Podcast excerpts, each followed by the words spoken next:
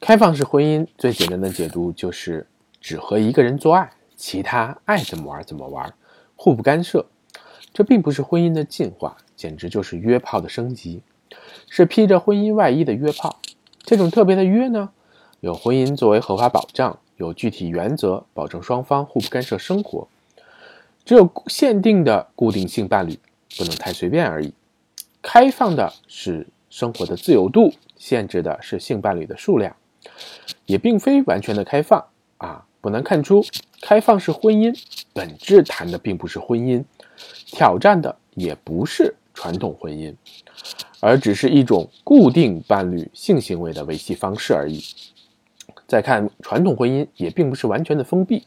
金钱的支配、父母的养老、相互的独立，这些问题啊，都需要协商解决。而且，日子过得好与坏是夫妻双方自己创造的，其实啊，与规则的关系并不大。所以说，一方水土养育一方人，任何脱离开文化土壤的观点和做法，都不能片面的理解和盲从。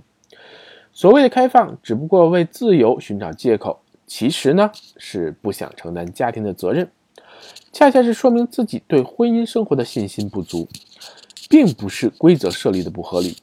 真正想在婚姻中找到自由，只有把感情经营好，而不是为了减少冲突，刻意回避啊在一起的时间。要知道，吸引力法则讲的是怕什么来什么，越怕越追着你，越担心越会束缚，就会想着也去束缚别人。越不怕束缚，才想着给自己和别人自由。千万不要本末倒置，明明是为了幸福的婚姻，最后呢，却搞成自由装了婚姻的外壳。